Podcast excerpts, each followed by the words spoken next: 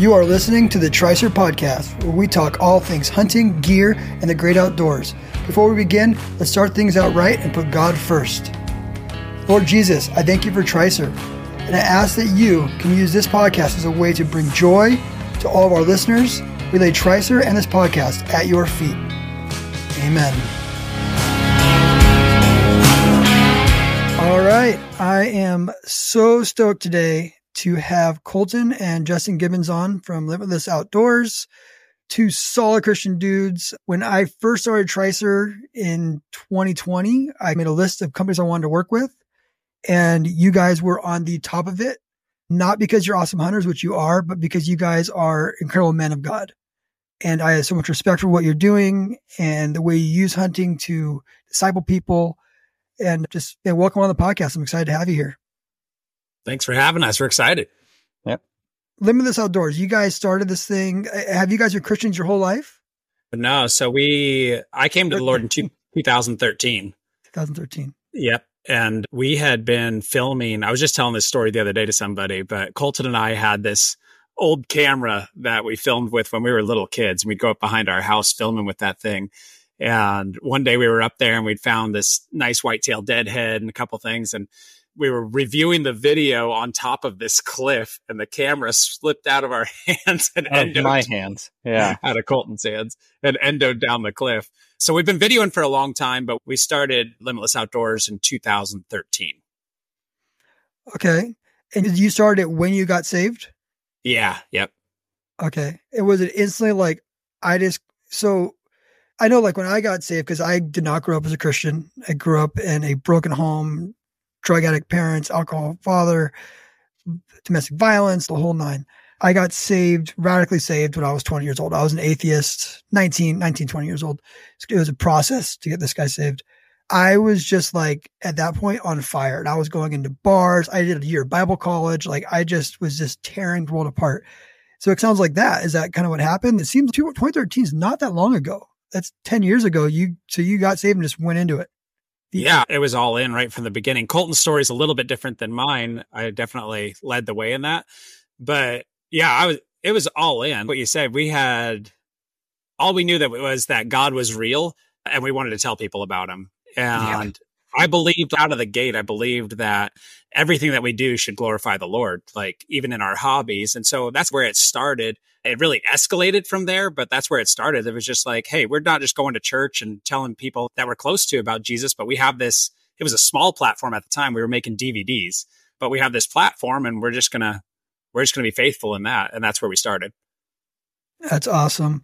Yeah. I, I think there's nothing more beautiful than someone when they first get saved and that you just see them like, and I think it's almost because you're not as calculated. You're just more just like shotgun blasting out there and just telling everybody about God. You're just running around. Oh my gosh. That's like the guy getting healed um, in Acts, right? He's just getting up and jumping and shouting and telling everybody, or the guy who gets healed and they're, who healed you? And it's Jesus healed me. But it doesn't even care who he's talking to because you got healed.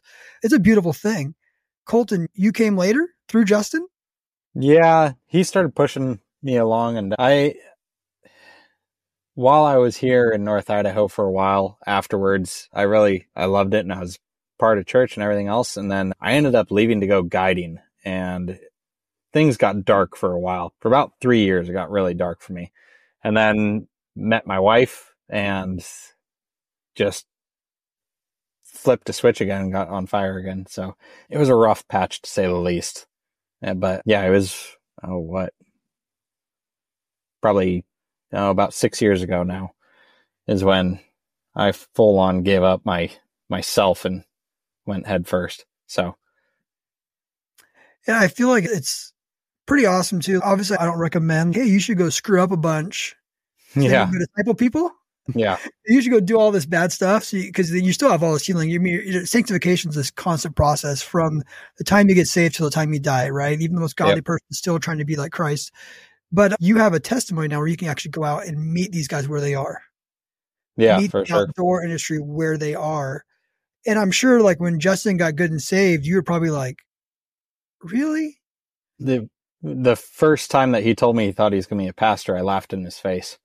Yeah. yeah. my, I had a very similar experience, Justin. So I got saved up until last Sunday when my sister got baptized twenty years later. they thought I was crazy.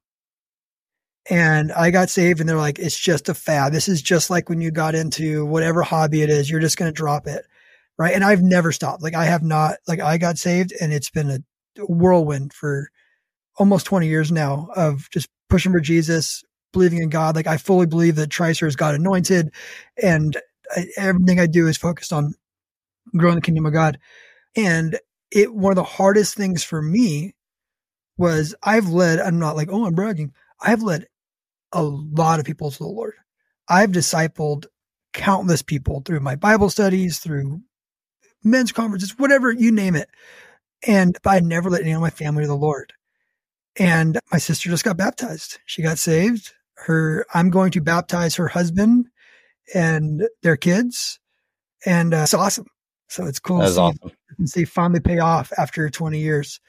So talk about that. Why use, I know you guys do epic hunts and, and you guys do some of the most hardcore stuff, borderline crazy. Some of the stuff like you guys rafting, you guys, I, I want to hear about you guys almost suffocating in that tent this year.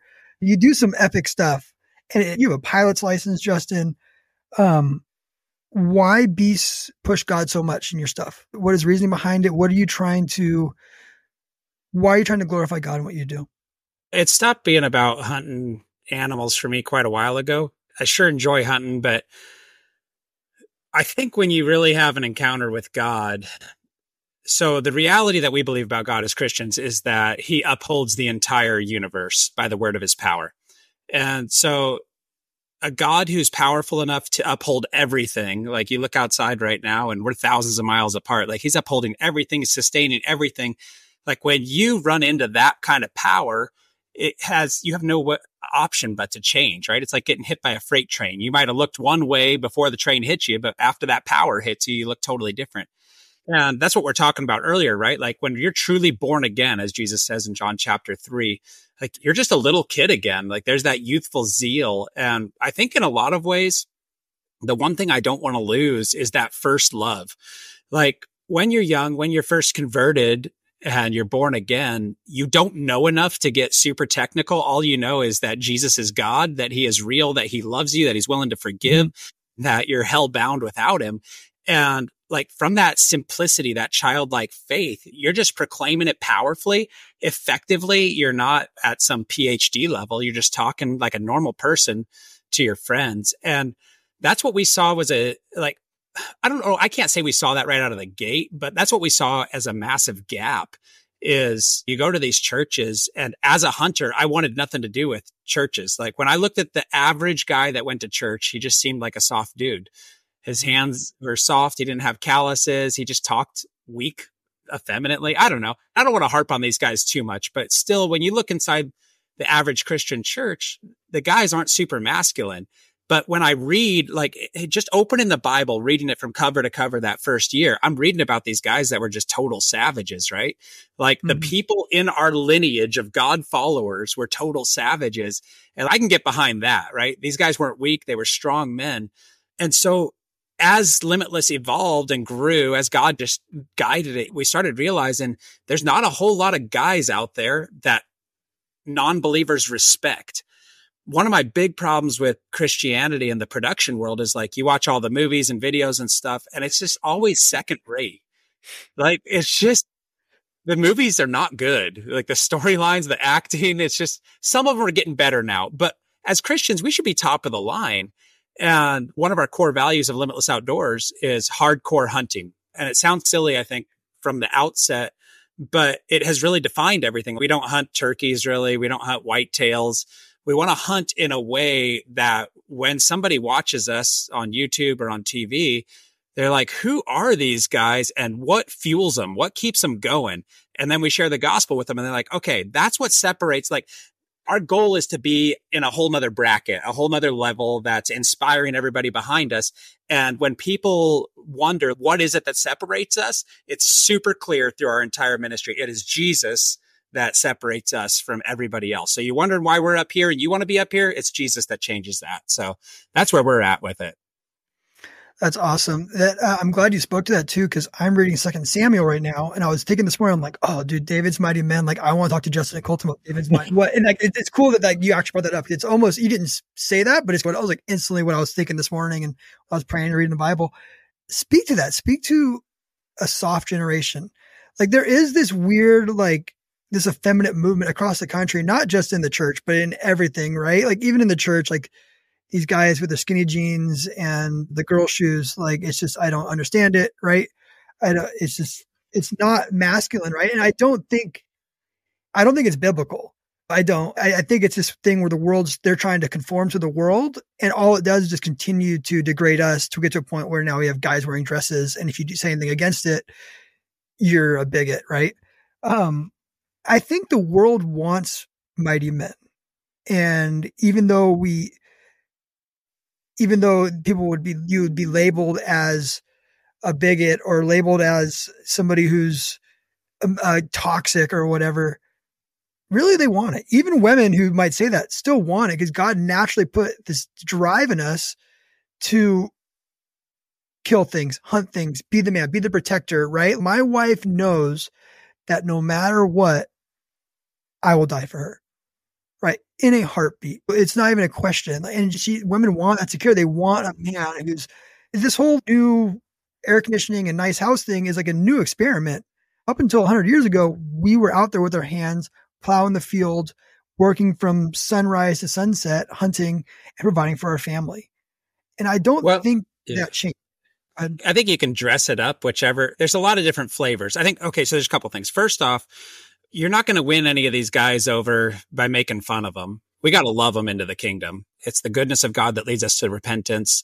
And I think it's easy to build barriers, but however you dress this up, whether it's the transgender stuff, like all of it, or women like going after soft guys, it, it all boils down to the essence of sin. And the essence of sin, I heard John Piper say this once, was, It is it is believing something else can bring you more satisfaction than God and then pursuing it.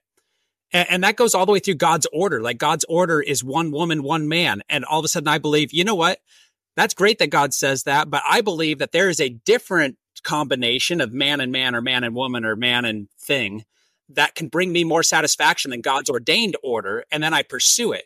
And, and that's the essence of sin. And C S. Lewis, I quote this all the time, but C S. Lewis said, human history is the long and terrible story of man trying to find something besides God to make him happy. And that's what we're dealing with in this generation. A woman thinks that this, I don't know, effeminate, non-God-fearing man is going to bring her satisfaction. And it might itch some pleasure scratch that she has or whatever for the moment. But in the end, it's the long and terrible story of man trying to find something besides God to make him happy. And that's what we're dealing with. It's just sin one oh one, just coming out in different ways at different times, but it's the same problem from the very beginning. And I, someone reached in to talk to me, I was talking about you guys and teaching and, and stuff. And they're like, I don't know if that'll relate to everybody. And I'm like, man, you're kidding me, right? Every dude loves watching The Gladiator. Yeah. I'm not going to be gladiators. Every dude loves watching Braveheart, right? Because they want to, they have that warrior inside of them, even though they try and pretend, oh, I'm not this thing. You can't mask what God created and God has inside of you. That's why when you put a rifle in someone's hands, you put an animal in the crosshairs, people love it. they, they love that feeling, right? It's, oh, this is masculine. Or you go out there with your buddies and like you endure the suck. We love that. We like more than the, the, the kill, that moment of that eight mile pack out with a heavy pack in the rain. And it's just, you feel like you're not going to make it. And you finally get to the truck or whatever it is. Like that is, there's something there that men are drawn to and want. And I, I think that's why when you guys do this stuff, people love watching it. Justin and I put it into a phrase years ago when we started hunting together again in Colorado. It's, we use the phrase passion over pain, because what we love to do is share the gospel, and how we go about doing that is pushing through the pain and doing what's hard. There's countless times where through our YouTube and everything else, it's, yeah, we'd probably be bigger if we didn't share the gospel all the time. But you know what? It's what we're called to do, and we're going to do that because it's what we love. Even if it has its own setbacks, like we're going to keep on doing it because it's what we're meant to do. It's what we're put here on this earth to do. Yeah, for sure. What are the correlations between, I, I had this conversation with Cody last week about the correlations between entrepreneurship and hunting. What are the correlations between hunting and your walk with God? In what way? Could you specify exactly what you're looking for to that? Enduring, pushing through, going through hard times, patience. I feel there's a lot. I feel there's a lot of things that kind of can be replicated in the hunting space as is your walk with Jesus. Yeah, I think the number one thing that just comes to my mind when you ask the question is my friend Shane. He always says, "We've got to give God a chance to do a miracle," and what that looks like in our hunting and in our faith is we keep going. You're not going to kill, you're not going to kill a big bull elk sitting on your couch. You got to just keep putting in the miles and you keep going ridge after ridge after ridge. And, and sometimes in our walk with the Lord, like things are not going great, but at the second you give up, it's over, right? And one thing I say all the time is if you're not dead, you're not done.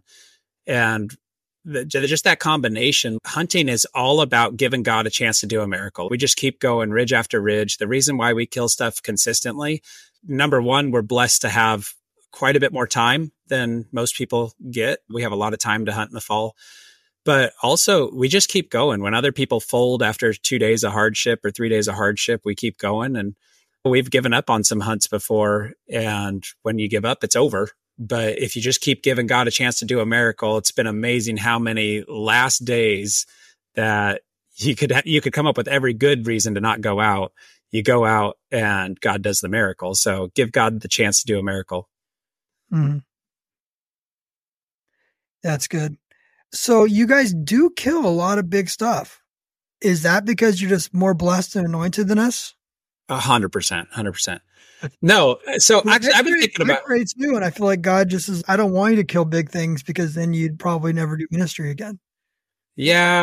I think we kill some good stuff for sure. No doubt about it. But honestly, I, I'm really coming to terms with this lately. We do not kill that big of stuff. Like you go to the Salt Lake Expo and you see the stuff that the Mossback guys are churning up and killing down in the premium units. They're killing big stuff, but that is not what we're about. We're not about killing big stuff. We're about the adventure experience. It's the total package, right? We don't have ten guys watching a single bull for us and we're not moneying it to death. We're going into an area that we've never hunted before. Mm-hmm.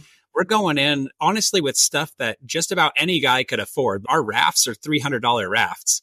Mm-hmm. And we're just send, we're just sending it. And it's the adventure for us. It's just like when you're just hanging on by the, by your fingernails on this sucker and you just don't know, like it, you got to rely on everybody, on everybody on the team to get through this situation. And you're just going as far out there as you can into uncharted territory. And that's our style. It's not, Colton says it all the time. And I should let Colton talk more, but Colton says it all the time. He says, it's not about the size of the trophy. It's the size of the experience. And mm-hmm. that is really, I'm, I'm really verbalizing it here in the last couple of weeks. That is what, That's what differentiates us. Man, we're not killing four hundred inch bulls all the time. We kill some nice stuff, but we hunt in a way that's, I think, very unique. It's all about the adventure. You got anything on that, Colton? Justin nailed it on that. It's, you do go through like the Salt Lake show where we just were. People have insane animals. They've got three hundred inch bucks and they've got four hundred and something inch bulls. We've never even come close to touching that. Justin's best bucks, what? two oh two and five eighths. My best bull is what, three fifty, and he's missing twenty inches of main beam. So like we're talking about good animals, really some really good animals between Justin and I, but overall, if you add up our average, it's not a great average, but we're literally, we're going on hunts and two places in our desire, our literal desire is to go to places that very, very few people will see or touch. Mm-hmm. And we want to enjoy the place and the place where the animals live, because at the end of the day, nobody, and I literally mean absolutely nobody, is beating the animal out there in the woods. The, the animals live out there. The only thing that you're doing is you're going out there and you pull the trigger. What you're doing when you're in the woods is you're beating yourself and you're pushing yourself farther than you were, or to be better than you were before you stepped out the door the first time to go out there. It's just, yeah, I, I've used that analogy with guys with hunting mountain goats before. Yeah, I guided a mountain goat years ago, and it was literally one of those things where like, wow, these animals are really hard to hunt. Mountain goats aren't hard to kill. You can sneak right up on a mountain goat. They're pretty dumb animals, but where they live, it's hard to get to. So mm-hmm. if you can beat yourself and push yourself through the obstacles that are going to be thrown in your way, then you can come home with a little bit of a reward. But honestly, the the true reward is the fact that you're better than you were. And it ties into the gospel also, honestly, is like every day you're just trying to, you're trying to get sanctified and become closer to Jesus. If you don't do that, and if you're not getting closer to Jesus every day you wake up, then you're stagnant and you're even going backwards. Yeah. And I think what Colton said about we're going out there and we're going where nobody else will go, or very few people have gone. The funniest part about that is we are going to places that nobody goes, but everyone can go. Mm-hmm. So I think the distinct difference between us and even growing up, like I love the Primos guys, but they hunted with guides and on ranches and stuff like that, where not everybody could go, but every one of our tags, except for, I think we've drawn one, I've drawn one special tag ever in Colorado for deer, and it was only one preference point. Other than that, like all the hunts that you've seen us do are all do-it-yourself, over-the-counter tags. So literally anybody could do them, and people will go, oh, you got to have all this money. What people don't realize is that when I first started hunting moose in Alaska, my wife and I would go and pick huckleberries. I was making about thirty grand a year at the time. And we would go pick huckleberries all summer and sell the huckleberries, and that would pay for my moose hunt. And we were pulling off moose hunts for thirty-five hundred dollars in Alaska. That's what we were doing. And it's just uh, a lot of people excuse it or don't understand it. But the hunts that we're doing, we're going where most people don't go, but anyone could go, which is cool. Mm-hmm. So are you in Alaska full time? Yeah. So you live up there full time. How long have you been up there? I just moved up here in August. So August first, I'll be resident. So I'll be hunting brown bear. That's awesome. And mountain and doll sheep. And you could bring family members that are. Yeah. Only if you like them though. That's the thing. Yeah, so don't I don't have any family I like. Yikes. It only cost you ten grand, Colton, instead of twenty-seven to go on doll yeah. sheep. That's good. Yeah. yeah. Uh, that's awesome. So speak to the adventure, because you guys do, you obviously have the Alaska bug. So what gets your goat? What is your adventure, Justin? What's your favorite adventure? I don't have one. I, it's all about, for me, once you cross that day ten, day eleven out there, anywhere in Alaska, it's just such an adventure. You become really hardened to the place. And I was just looking through pictures this morning, and when two years ago, Colton and I were in a place we call Valley of the Bulls, and it was like day twelve or something like that. And we just walked around with a shotgun all day, like six miles back this drainage, shooting ptarmigan all day. And then we aired up our raft and floated down through this glacier water all the way back to camp. Past, my, past the grizzly on my bear. Past the grizzly on his bear. Yeah. Like, it's just, that's yeah. where it's at. There's, there's nothing like it. I don't, there's so much cool stuff here. We're going to, like you said earlier, we've got a plane now, and I'm a pilot, and we're going to be hunting some crazy stuff. Coastal bears, landing on all the beaches, doing, doing all the coolest stuff. I don't know. There's, it's just, it is endless up here. The challenge is endless. The land is, it's bigger than one guy could hunt in his whole lifetime or a hundred lifetimes. It's very cool up here. That's awesome. Where in Alaska are you?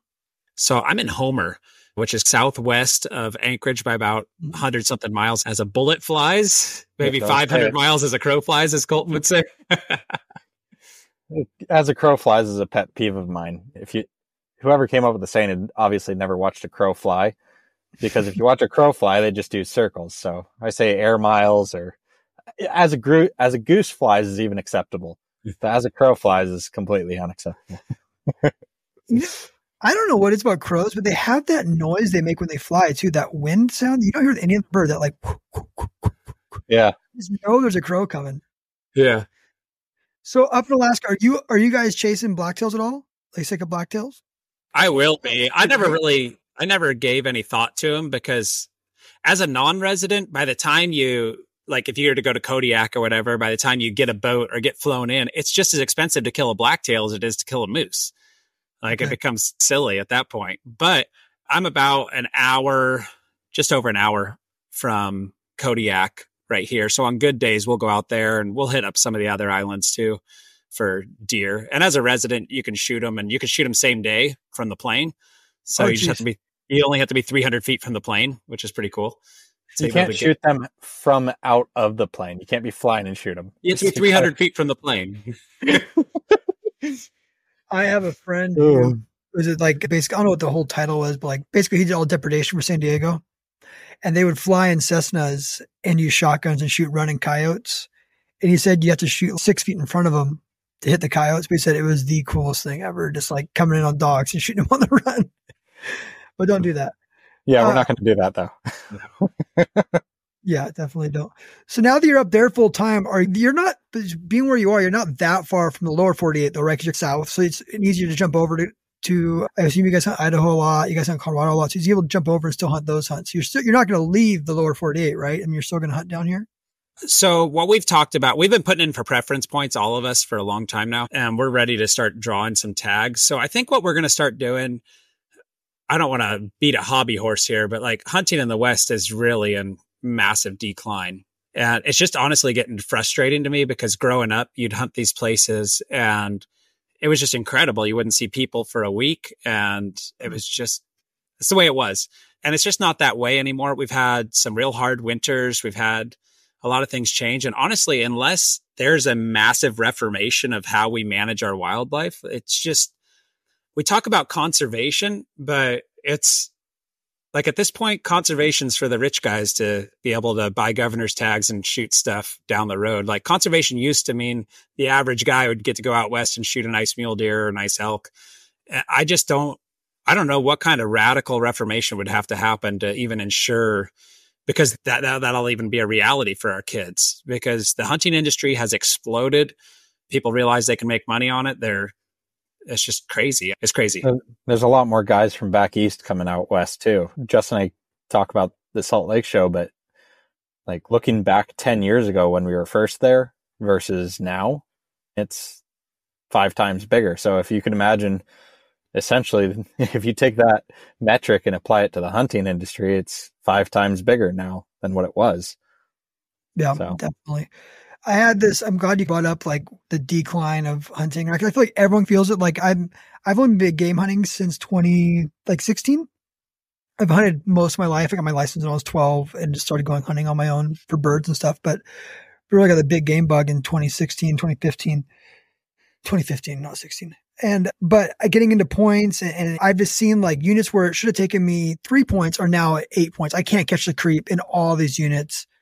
And I had Jaden Bales on a couple of weeks ago. I don't know if you know who Jaden is. And I gave, I proposed this to him, and I, I made this title. It's called King Game Commissioner.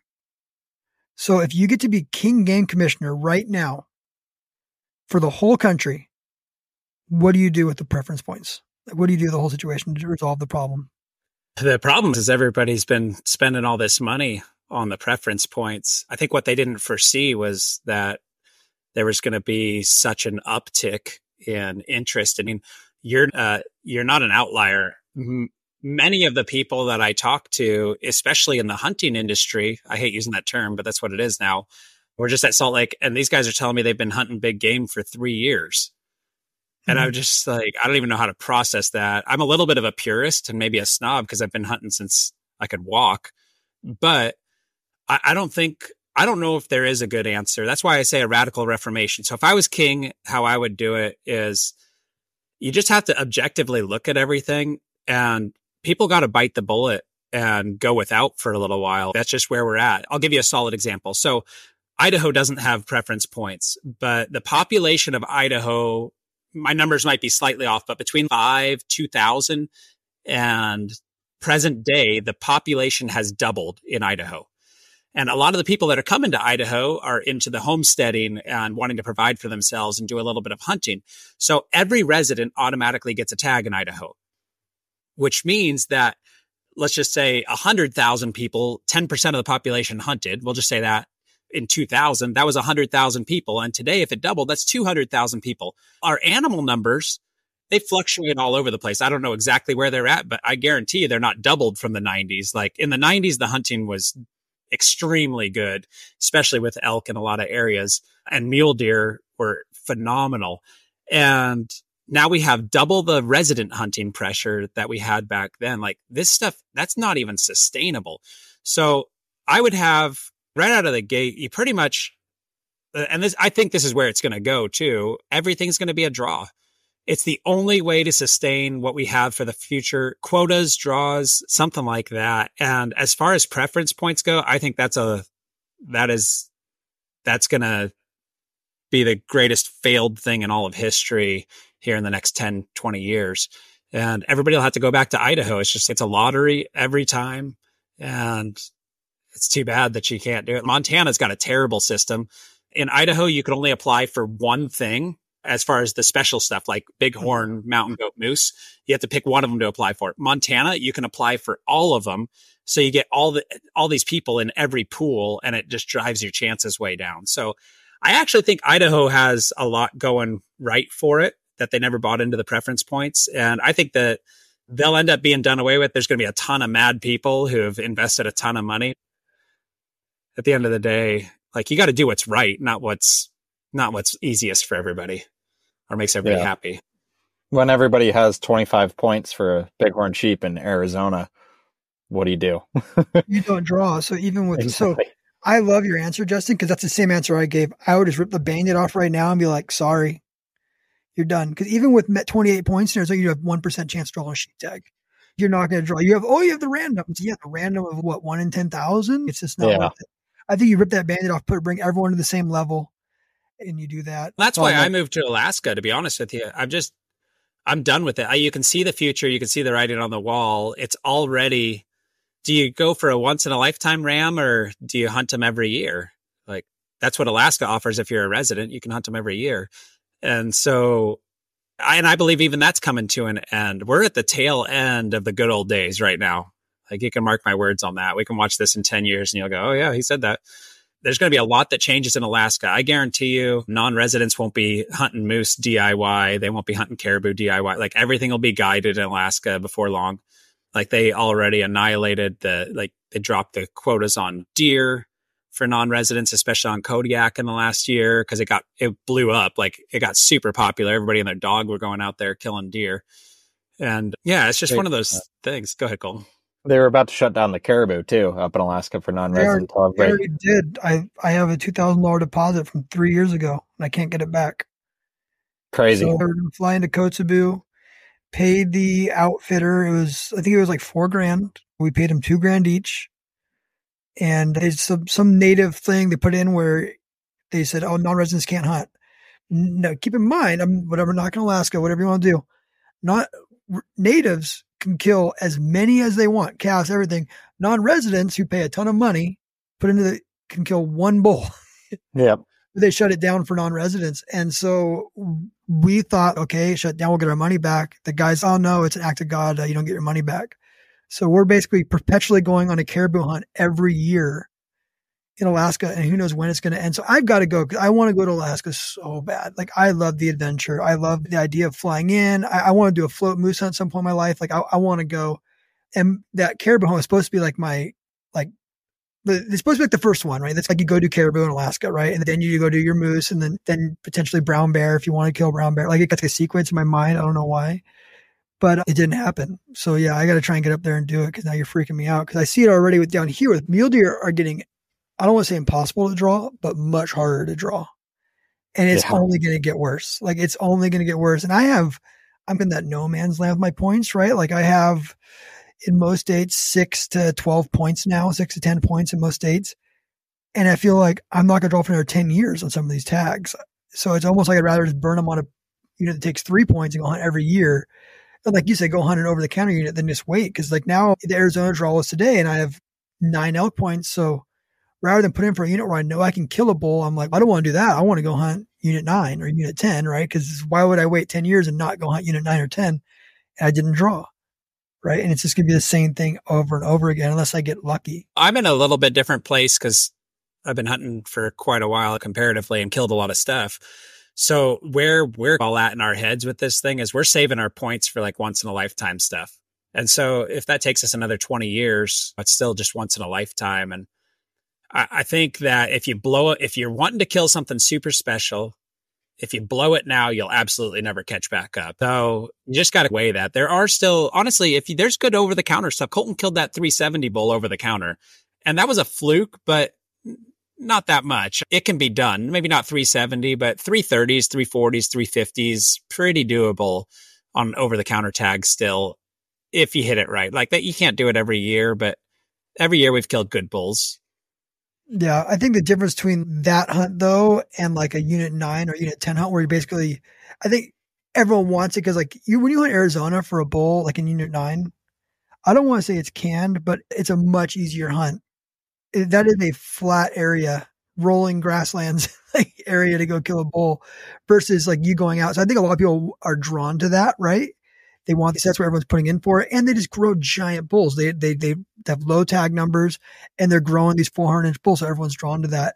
Um, not a lot of guys are drawn to enduring the suck that you guys endure to kill that three seventy bull, right? Um, was that the hunt where you guys had the whole like uh, almost suffocating your tent? No, that was just recently. So the three seventy bull was last year. Okay. Or twenty twenty-two. Yeah. twenty-two. Oh, so that was twenty-two. Oh, yeah, so the- I, I have a piece of advice though on that. So we have a style of hunting where we don't want to money stuff to death, but at the same time, if you're going to put in for the next twenty years, here's a couple considerations for you. So if you're going to put in for the next twenty years to draw something, number one consideration is I'm thirty, almost seven right now. If I'm putting in for another twenty years, that makes me fifty-seven. That's my first consideration. When I'm fifty-seven, I'm not going to enjoy the hunt near as much as I will right now from a physical standpoint. Like, it's just going to be brutal. In twenty years, the hunt might not even be there. Like, we don't know what kind of God disaster is going to happen, like the winter that hit Northwest Colorado and Idaho and Wyoming. And then on top of that, there's a whole, there's a whole bunch of things. So my point is in there is that you might as well start planning on hunting it in five years and save up five grand a year and pay twenty-five grand and go kill the thing. Like I, and as much as it pains me to say that, that's where the state of hunting is right now. And if you want to experience some of these things, I think that may be the only viable option for a lot of guys. Like, you've been religiously putting in for these points. You need to just start saving up. And I know it's a big nut, but twenty-five grand, thirty grand, you can buy, you can buy a real hunt of a lifetime for an elk. And if you're only looking for a once in a lifetime thing anyway, it might not be a bad option at this point, because the other options truly may not exist. Because we could get, legitimately, if that Band-Aid does get ripped off and they just give up on the preference points, all of a sudden you're going to be twenty years into it and they're going to say, oh, sorry, Drew, we don't even do, we don't even do preference points anymore. So now you're just entered into a lottery and now you're fifty-seven years old and you can't go kill this thing. Yeah. Just some thoughts. Yeah, for sure. There don't is. Crush, don't crush people's dreams, Justin. I get it though, man. Like I'm, cause I'm born in eighty-six. I'm thirty-eight, thirty, thirty-seven. I'm thirty-seven. I'm going to be thirty-eight. This, my wife's thirty-eight, be thirty-eight in June. And I'm already hurting now. Like I just, I don't feel the same after hunts. I've driven by, like I stole it, riding dirt bikes and hunting and football and all this stuff I did growing up, which just how I've always lived it. And I can see fifty-seven just not being a fun elk hunt, pound, pound, pack out. I'll do it. I'll figure it out. I'll, I'll go buy freaking llamas or whatever at that point. But, uh, I, I can see that. Um, don't get llamas. Don't buy llamas. I'll rent don't them. I'll llamas. Get them. I'll rent them. uh, yeah. But even the, the pricing, you said, like you said earlier, like it's a rich man's sport. It really has blown up and it is hard. Like I have five kids. Like if I told my wife I was going to go on a doll sheep hunt, like that would be a very, very tough conversation to have, to be like, hey, I'm going to spend thirty grand on a doll sheep hunt. And probably more than that, thirty-five by the time you do it. Like that, she, it just wouldn't happen. She'd be like, no, I don't care. You're not going. You're just not doing that. Go kill an oddad for four, or even an oddad. Oddad used to be cow elk. Geez, cow elk are four grand now. It's just crazy the price people pay for stuff. Yeah. And like more, it's, I mean, it's supply and demand. I mean, more power to these guides and these outfitters making all that. I'm they're not making all that money. I'm not knocking guides and outfitters, but it, it has gotten really expensive, and that's a nut, tough nut to crack. Five grand's a lot of money for a dude to save every year just for a hunt. When you got to try and buy a house, and gas is from California four fifty a gallon, and that's a hard thing to justify when you can just go hunt over the counter here. Or well, it also depends how many states you're putting in preference points for. You think about it, I don't know exactly what we spend, but we've got to spend over a grand on preference points every year. Yeah. Yeah. No doubt about it. And so that's what I'm talking about. I, I think at a certain point, you've got to decide what's your strategy. I was sitting on a mountain this year and I was like, if I killed ten really nice, so five really good mule deer and five really good elk the rest of my life, I would be stoked. Like, I'm talking exceptional ones. And so what is my strategy to go about doing that? And I think if we start thinking a little bit longer, and, and this comes back to really the Lord. And when we're going through life, we look at everything like the here and now, gratifying our flesh right here, right now, like what is best for me right now, instead of what's best for me eternity, or really taking a moment and thinking about what does my next twenty years of hunting look like? And so if I start saying, okay, in the next twenty years, I want to kill ten animals. And then I break down where I would like to experience that for those mule deer and elk. And then I can break down, okay, what's my strategy to get a hold of those tags? Because I think preference points might be the only option for some guys. Honestly, for us, it's been the only option this far. We can't, we can't just throw down the money. The reason I moved to Alaska is because I can't throw down thirty, forty grand for a brown bear. I have to live here so I can hunt them for free. But if it is in your budget, like, it might be a much better thing to say, you know what, I'm going to start putting away five grand a year. I'm going to buy a landowner tag. I'm going to go on, on a hunt in this area. I'm going to go try and get an auction. I might put in for a lottery tag. And I think just developing that strategy is really important, but it all comes down to a longer perspective than here and now. And we're so nearsighted always with this stuff. Yeah. And I do think that you have to be putting in for some of these hunts too. If you don't have the five grand a year, you have to be putting in for some of these things in New Mexico that are random draws, right? Or Idaho where it's a random draw, because you never know. You could get lucky and draw that tag. Someone's going to draw it, right? And we had a guy on, had a guy on last month who drew a, a bighorn sheep tag with ten points. He had a guy on who drew a bighorn sheep tag with six points, right? Both of them killed rams. One guy killed like a one eighty-four. It was just a monster. It was an awesome ram. He was afraid of heights and he killed a sheep. It was awesome. Such a good story. Just an awesome dude. But um, that's all good. So we went through the whole points thing. I don't want to bring everyone down. I love watching you guys hunt films. I love what you're doing. I think that your walk with God's gone from, right? Like you said, you were in the beginning stages and you were like all over the place. Oh man.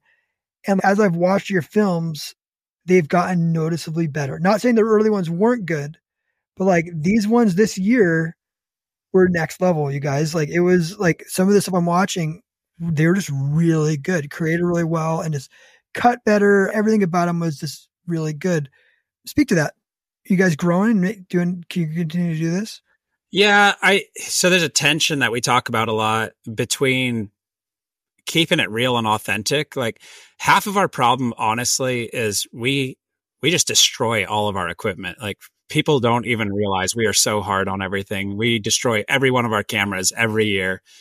Like we're going through phones. There's just nothing safe when you're out there because the elements just beat everything up, and what they don't beat up, we do. And from that standpoint, I don't know. We want to be excellent, right? One of our other core values is quality experience. We want to be excellent with everything that we do. One of my personal values is always becoming better at what we do. But, and I at no point want to lose the authenticity. The thing that we're really driving at is we want to get better at storytelling. I think that's what really draws people in and holds people, is hearing the story behind, like, how did we get here? And that's what I want to do better at, because people look into our lives and they see this little sliver of where we are right now, and they have no idea the backstory. They don't understand all the seasons when I was growing up hunting with holes in my boots because I didn't have enough money for new boots, and snow's just piling in there, right? And like that, that passion that just drives you year after year, and all the junk that we went through as kids, and all that stuff shapes you. And what people look at is they look at like right now and they see, oh, you're hunting moose. They don't see that you're picking huckleberries to go hunt moose. They see that you have a plane, and they don't understand like everything that goes into it. And so we want to really get better at storytelling. And so that's what you're, I think that's what you're seeing, is there's this drive with us, and it's been there for a long time, and we're just getting better at it. And I'm hoping, Lord willing, we continue to get better at it. And the storytelling aspect of it that really draws people in, captivates, educates, all that. I, I hope that keeps getting better. But I think that's what I think that's what you've been seeing, is that just desire of us to really communicate better, to reach people with the gospel better, and to produce things that are really true to what's happening out there. And I'll add that I've edited two videos two different times this year because Justin specifically is, no, I know you can do better. So it's one of those things where, like you said, we are beyond pushing ourselves to do better on our actual physical hunting. We're pushing ourselves to really get the shots that we really want to get and put them into a story format well. So, and then I've got my older brother telling me it's not good enough. So that'll never, help. never be good enough. Never good enough. It's actually a good thing to live by. You can never be good enough. So I, I always say I'm always chasing perfection. So like, yeah, you should be as a Christian. Yeah. With, with all my products at Tricer, I'm always chasing perfection. Even if something's like, I've had things come out like that L P Panhead where I've actually made three changes to it in the last year because I'm always chasing perfection. You would never, you, I could have left it as it is and never changed it. And people thought I was the greatest Panhead ever, but I'm always, I'm constantly changing and tweaking because you can always do better. And that's, it does reflect into like into your walk with Jesus, with your business, with your hunting, with ever just continue to, to try harder and always do better. One thing I do appreciate about you guys too, is that you are authentic, like on your hunts. Like it's not like I'm watching this perfect hunt or these perfect hunters, or it's not always like the perfect twenty thousand dollars camera, the perfect shot. Like it's just, it's not, I feel like I'm there with you guys. And it's an authentic experience hunting with you guys, right? Like I, in my mind, I'm thinking right now, this hunt where you guys did, where you ended up hiking, like I think your family was down low and it looks like you're somewhere, I don't want to say where, it, it, and you hike all the way up to the top of this ridge, like up thousands of feet, and you're killing this elk. And it, it, it's just, you felt like you were there, right? And, and is that something you guys are trying to do? Is that bring you into it or? Yeah, that's ultimately, that's the ultimate goal. I think it's a natural byproduct, though, the way we hunt and the way we film. Filming is always secondary from a standpoint of we don't slow down to stage shots. We're not protecting our gear. Like we're trying, we're just trying to capture, capture it the way it is, because here, I, I think it's spawned out of, I'm just sick of turning on videos and I see the hundred sponsors that people are sponsored by. And then there's a commercial break every two and a half minutes. And these guys aren't breaking a sweat. Everything's staged. And there's various combinations of that. I'm not saying, by no means am I saying everybody's fake. There's a lot of great hunters out there. All the best hunters I know aren't on video, though. Like I know some guys that are yeah. just absolute savages yeah. and you, you'll never know their name. You'll never see a picture of them with a deer. They kill bigger stuff, better stuff, and they kill it more often than anybody else. And they could care less about who knows about it. And I think that mm-hmm. I think mm-hmm. we're a combination of that. Okay. Yeah, I, I do like that. This kind of plays into something I want to talk about you guys too. That whole hunter persona thing that you're seeing online where you got to kill big things. And I even talk to people who are in the hunting space who, who tell me like, yeah, I don't even like to talk to people because they, they'll make fun of me for not killing big enough stuff because I'm an influencer. I have seventy thousand followers. I don't kill anything big, or we don't want to work with you because you don't kill anything big. And he's like, I'm working my butt off. I'm teaching myself how to do this. There is this like persona that you got to kill big things and everything has to be perfect, right? Like, every video you watch, and I think this is a detriment to hunting. They're taking nine hundred yard shots and the deer's falling for a shot. I guarantee you, you're missing a lot of those shots. You're not seeing them because just it just no one's not perfect. No, so, it's no painful to it's painful to show the misses. I think that because so many people edit it out, we find ourselves in this time now where it's become the expectation. It's if you actually show missing something or wounding something with an imperfect shot, it's, oh, you're a terrible hunter. When I know a lot of the stories behind some of the videos that I've watched, and it's one shot and the elk dumps over. Like, I know the real story, how that actually went down. And that is not how it happened. And, but I think in some ways, the, the atmosphere that's been created by the guys that have come before us is there was a time in hunting, especially like when I think back to the nineties and early two thousands, like, when I was getting my license, all the hunters, the instructors were like, don't wear camo in public. You don't want to, you don't want to be a bad witness to non-hunters and stir things up. Like now camo is a fashion statement, but like back then those guys didn't want to show stuff because they didn't want to tarnish the name of hunting. I think it started with a really pure heart. that they didn't want to tarnish people's perception of hunting and see an animal like languishing or a leg blown off. But what happened is it created this idea, and it's really a fantasy idea, that hunting is this clean thing where you shoot an animal and then you let it wander off and die, and you go check it out like four hours later after you shot it with a rifle, or maybe even the next morning when it's seventy-five yeah. degrees out and the thing is rotted. And this weird stuff, like it created this weird dynamic that now we have to deal with. So whenever we put out a video and you show the real deal, and it's not every shot's perfect, sometimes just stuff happens and we're aggressive. And sometimes we don't make the right decision too, but you get excited, you pull the trigger, all those things happen. So it's hard to do that. And for us, there's a real balance. Like we want to be real, but because we're trying to share the gospel, we also, we do hold back a little bit with our videos because we don't want to churn people off from hearing the gospel.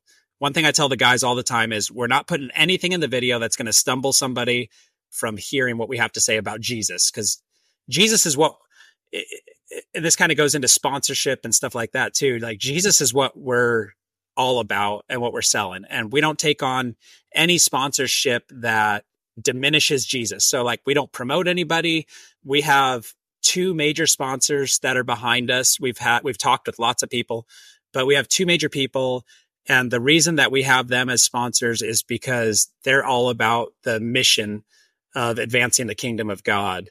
And they don't ask for anything from us in return. Like we use their stuff, we love their stuff, but mostly we love our partnership with them as we advance the gospel. So like for us, Jesus has to be front and center. All of our videos are always going to reflect that, always have, always will. And it's important for us to be putting out content that's authentic, but ultimately nothing that hinders the gospel, if that makes sense. Yeah, it does. And I think too, like when you talk about the don't wear stuff in public, don't do this, I think there's a false misconception there. Like the same thing goes for like separated church and state, which is a joke. Churches can't talk about politics. Churches, it's like all that is, is the more you give that, the more you're going to be silenced. I think that's a detriment, right? Like you don't shoot, you said you shot an animal. You don't shoot an animal, you harvest an animal. Like, no. Yeah. Oh, you shoot, you shoot. Like when I pull the trigger, I'm trying to kill that animal, and I might shoot in the guts, and I'm going to shoot it like four, sometimes four more times, like because it's just, it's running and I have to try and get this thing down because now I've injured this animal, I have to kill it. It's sometimes it is a savage experience, right? But that's how, it's just the reality of it, right? It's not this, and maybe I'm just, this doesn't happen every time, but it's happened to me. I, I would be lying if I didn't say that I've had to shoot an animal up the butt to kill it because I, I, did, I didn't have a great shot. But at that point, like once you pull the trigger and do the deed, it's just you have hey, to finish. You can't take the bullet back. You can't take the bullet back. I tell my kids all the time, you can't take that shot back. So make sure you're stable when you pull that trigger. The, to give the animal, and by no means do I disrespect animals. I love animals. Like I want to be the, like there's no more like sickening feeling than when you lose an animal. Like yeah. when you shoot an animal and you lose an animal, it is, it should tear you apart. It, it, it's you didn't do your job. The bottom line, or you rushed it, or you just, sometimes things go wrong. So I was going to talk to you guys about this, and I want, I want your opinion on it. Um, with this whole, the long range shooting and polymer guns, this whole chassis rifles, I had some really bad experiences with dudes shooting a thousand yards on a few hunts this year. We're going back to the truck and get more ammo, shoot top of a ridge, guys who couldn't even make it down to the animal and get it out. I have decided to, and this isn't almighty, but I'm going to, I'm buying a Browning thirty aught six wood stock. I'm putting a Leopold on. I'm hunting with that all year this year. What are your thoughts? Awesome. Yeah. I think that's awesome. I, I'm not going to bash anybody. I, we spend a lot of time out hunting, and every year we witness a handful of horror shows of guys shooting from one ridge top to another. That's a thousand to fifteen hundred yards. They watched a video where somebody did it and they hit it in the first shot, and they're not experiencing the same results. Fifteen shots later, the animal's limping. They're limping up the other hillside or whatever. Uh, I there was a point I remember when long range hunting first became a thing. In kind of the early two thousands, I could not wait to get a gun because I was like, everything is going to die. I'm going to be able to shoot stuff at a thousand yards. And it was all about just murdering something. And to me, it's just, I've seen so many posts of guys and they're like, oh, fifteen hundred yards was as close as I could get to this thing. And I was just like, this is getting out of control, guys. What, you could say I shot it at fifteen hundred yards, but don't tell me fifteen hundred yards is as close as you can get to this animal. That's just a joke at the end of the day. And I'm just, I really value the experience of stalking animals. I love making good shots on stuff and everything that we've been talking about. If you're listening to this podcast and you're like, oh, they're, they shoot animals and they don't hit them perfect. They're horrible human beings. And in the next breath, you're saying, oh, I want to do some long range shooting. You're going to be doing the same and worse long range shit. Yeah. Like you just will. And long range can be four hundred yards in the wrong conditions. Long range isn't so much about a distance. It's about all the variables. When you get out to a thousand yards, things are just unpredictable completely. Especially in the mountains. Yeah. In the mountains, you have updrafts, downdrafts. You have everything going on. And so I, I don't know, man, I think I got a, I'm putting a six power scope on my rifle this year for all my brown bear hunting and everything, a one to six power. And I'll be shooting all my moose and everything with that. Honestly, I haven't counted it up, but in the last fifty animals that we've killed, I we've only killed maybe one out there past six hundred yards. Every once in a while, I'll still utilize some long range. I can shoot pretty good out to six hundred. I will not shoot a deer past four hundred. That's just not my thing. Yep. Colton's a little bit better than me shooting long range. But hey, this is recorded, right? Yeah. I like shooting stuff up close and personal. Yeah. I am like a, a lot of people think that we're shooting stuff long range. And we'll blow something over at eighty yards and somebody will comment on the video, oh, shooting everything at five hundred yards. I'm like, I don't even know what to do about this. Yeah. yeah. We're shooting stuff so close most of the time. The, yeah, for the I, most part, I think most of the animals that we've killed in the last few years have been like three hundred and under. I killed my bull in twenty twenty-two at six fifty. That's the longest shot I've made in a hot minute on an animal. Everything else has been really close. And I always hear Justin's voice when I'm about to pull the trigger on something. It's get closer. So he said that to me years ago, and it just, it's stuck with me, is just get closer. Yeah. That, that quarter mile mark, which is like four hundred twenty yards, four hundred twenty-five yards. I feel like once you get past that, things can go hairy. It really can. And I don't care how good of a shot you are, like, especially on deer. Like I'll go and take my buddies down the desert and I'll put a deer target. I make these silhouettes, shoot that deer at six hundred yards. You're shooting it in the neck, you're shooting it in the gut, you're shooting it. It's just, it's, it's just hard. And the, and the thing is, like, I get it. The elevation thing is almost turnkey now. You get the elevation right pretty much perfectly. It's the wind side of it and the animal moving and all stuff that goes wrong. And that, and you're not shooting off a bench. You're probably not shooting perfectly prone. You probably have a rock up your butt or a, a tree, you know, stabbing you in the side. Right. Or like my kid's deer this year, he had, or deer, his first deer two years ago, Uh, we had ants biting us. We're shooting this deer. Um, yeah, I really do, in general, try and get to under four hundred yards. That's my goal. And, and under three is really my goal. If coos, you're a little bit harder. Sometimes you got, you're going to be in that four hundred yard range because you're just hard to get on. Some of the places I hunt were just not covering. You're in wide open country trying to hunt them. But I do think that in this, and I have the wacky guns. I have the custom five thousand dollar rifles. I got a couple of them. I was just talking to my partners about it. I'm like, I want to shoot a wood thirty aught six because it's fine. That is taboo. A wood stocked thirty aught six is a taboo cartridge now. And yeah, I think like, you just got to be careful which voices you listen to. There's a handful of, that's just crazy. I don't know. Yeah, you're right. You're right to a level. You, you have to be, and, and I'm not knocking like the P R C stuff. And you have to have this crazy cartridge or a six eight Western. No offense, six eight Western. I, I'm I'm buying one. It's a two seventy, but you can't shoot yeah. two seventy because that's your grandpa's gun. But you got your six eight Western, right? It's this weird thing. I'm excited for that this year. I don't know what I'm going to call it. I'm going to call myself a trad hunter now, like a trad rifleman, because I'm shooting a thirty aught six. That's funny. Really nice dial on it. So I'm going to be a trad guy this year, and I'm going to try and try and get it all done. My goal is. No other, no rifle except for that rifle. So thirty aught six across the board. Uh, I, I talked to Ben Detamani about it too a little bit, and he's going to do two seventy for his all years. He's doing an old Mauser two seventy that grandpa made for him. So it's a, maybe it's a thing. Maybe we're going to see this like return to the the grandpa cartridges, and they're not grandpa cartridges. And they're phenomenal cartridges. It's just they've gotten pushed to the side because if you don't have, I think there's this feeling that if you don't have this rifle or this thing, you're not going to kill it, right? You have to have this stuff. It's become that way. Years ago, we hunted in New Zealand. So this is ten years ago. And we have some good friends over there. And they say that Americans are all into their gimmicks. That's just what they all say over there. They're just like, the Americans are into their gimmicks. And his, my friend specifically said, he said, all you need is a good shooting rifle and some ambition. And that is true. It doesn't matter what rifle you have in your hands. People have been killing stuff with a spear for all these years. And when you go to Alaska, when you're hunting Alaska for these moose, killing the moose is not hard. Uh, it's enduring out there for the whole time, getting there. It's all the logistics. All that other stuff is tough. But once you get the moose in front of you, you just blow it over. That's just the way it is. And most of the animals up here, it's not about how tough the animal is to hunt for the most part. It's just the, it's the adversity of everything else about Alaska that's difficult. So on the cartridge topic, what cartridge are you guys shooting? What's your go-to for like Alaska for moose? I've been three hundred. I, any combin, anything thirty caliber and bigger is good. To be honest with you, we haven't bought guns for a long time. Like we've been shooting guns that have been given to us. And so we've been really blessed in that way. Gotten to shoot some really cool, nice guns.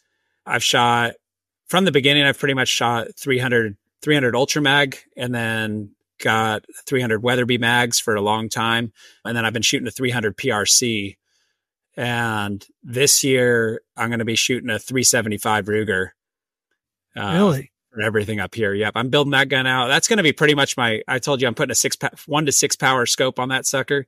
Like I'm shooting everything close and I'm going to blow a hole through it the size of Texas is my plan. Is that going to have the, the open sights on it as well? Like underneath the scope, so you can do both, or is it just going to be just scope on top?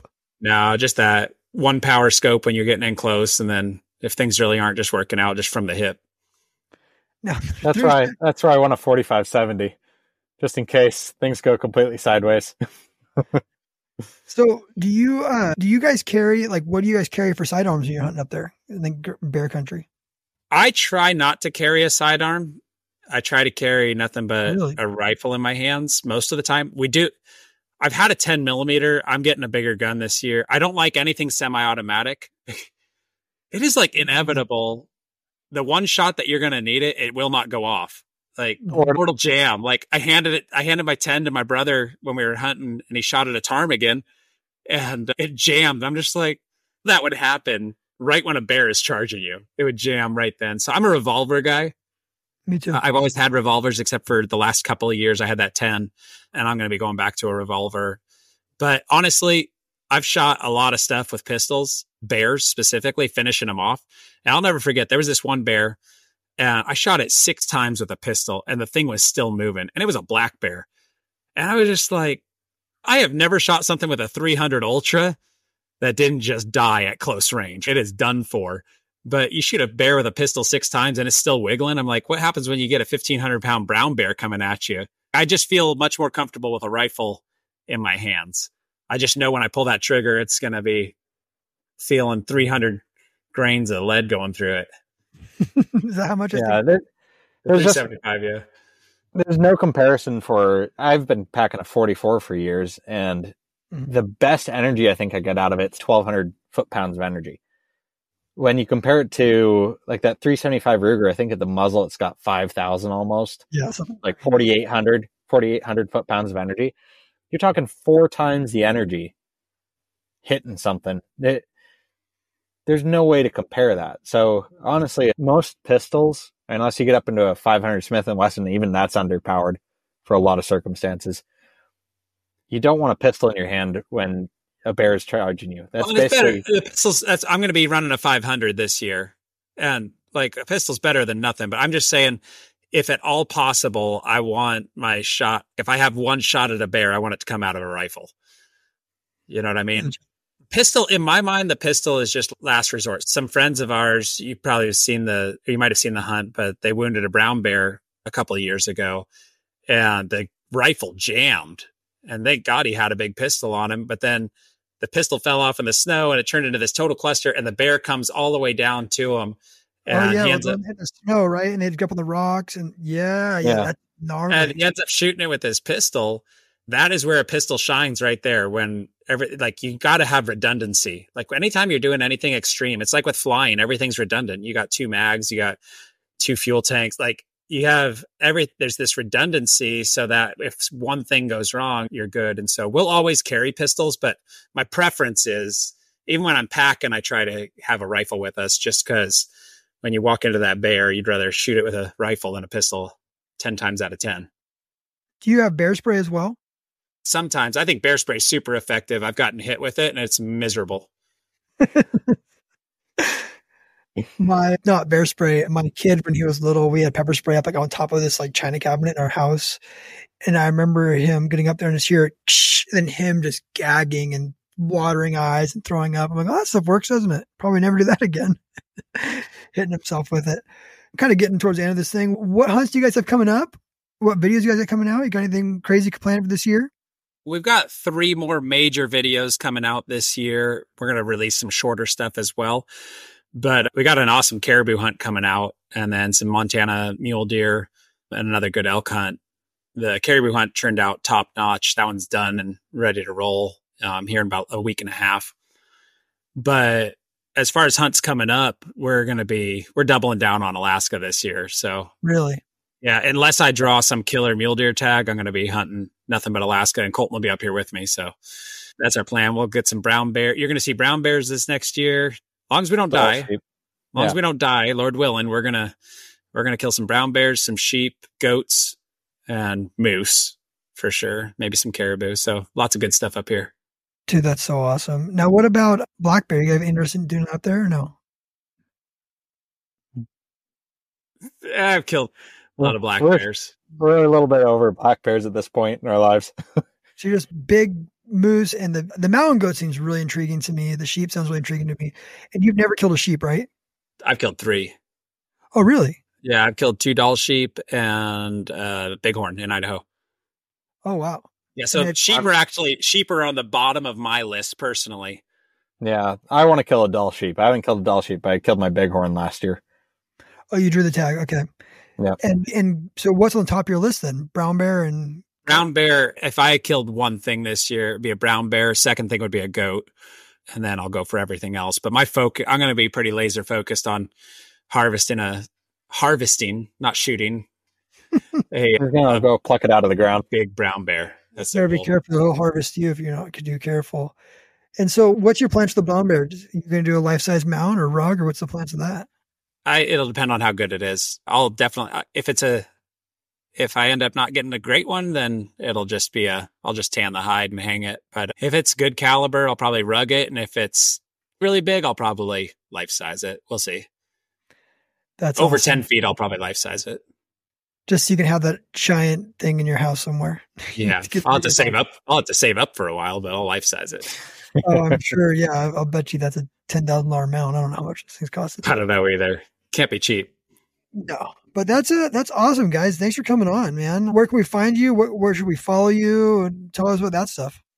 That's what Colton does. I'm not even on social media anymore, so he has to answer that. So we have our limit. We have our Limitless Outdoors YouTube channel. We're also on the Pursuit channel, and that airs Sunday mornings as well as I think Fridays, Saturday or, or Saturdays is another airing. And then our Instagram is Limitless Outdoors Official, and our Facebook is just Limitless Outdoors. Those are all of our things. And then we also have a Patreon where we release videos and just a little bit more insight into what's going on with us and things ahead of time. So yeah. What we do. And then we do another major thing that we do that maybe a lot of guys aren't aware of is that we do a first mile discipleship program. We have our book that we release or we give out for free, completely for free to people. And it's just a, it's just to help guys walk through and learn who Jesus is and how to walk out their life with Jesus. So that's a huge thing that we do.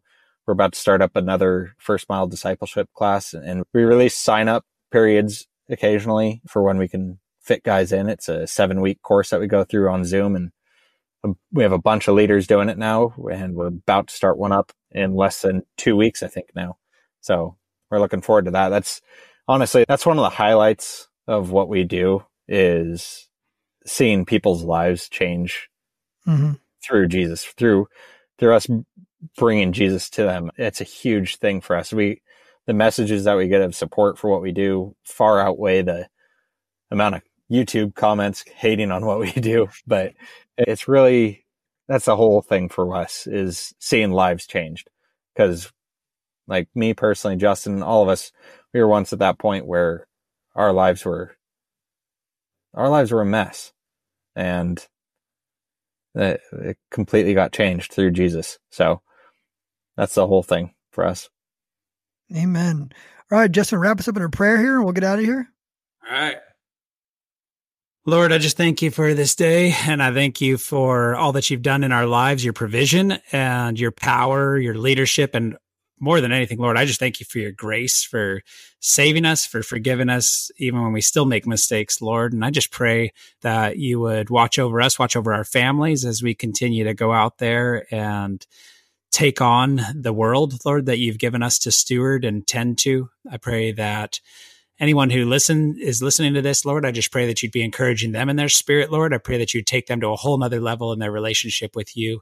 And Lord, I just pray that you would prosper both the ministries of Limitless and Tricer, Lord, and just pray for Drew and his leadership and Paul there as well. And Lord, we just pray that you be glorified by everything that we say, do, and think. And we commit all this to you in Jesus' name. Amen. Amen. All right, let's do it again, guys. All right, love it. Thank you very much. Thank you. Thank you for listening to the Tricer Podcast. Do us a favor and like and subscribe on whatever platform you're listening on. Give us a follow on Instagram and Facebook at Tricer U S A, and go and check out all of our innovative gear at w w w dot tricer u s a dot com. Until next time, shoot straight, have fun, and always put God first.